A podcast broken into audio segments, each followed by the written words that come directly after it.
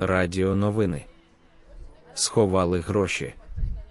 Голова Національного банку України поскаржився, що експортери сховали і не повертають в Україну 8 мільярдів доларів. Причому так скаржився, наче це вони його мільярди від нього і ховали, хоча й розповів всім казку, що з цих грошей українці повинні були отримати податки. При тому, що дехто з отримувачів цих податків вже сидить в тюрмі або чекають на посадку в слідчому ізоляторі. А окремі навіть встигли на ворога попрацювати. Але чомусь цей голова навіть не припустив, навіщо експортери так роблять.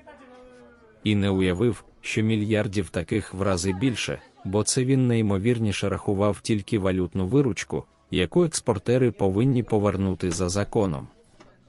А різницю в цінах, яка залишається на іноземних рахунках компаній, порахувати не зміг, бо ручата не дотягнуться, а очки не побачать. Може, вони свої мільярди від цих голів і ховають через те, що кажуть, що зараз вони все вигрібають, як в останній раз.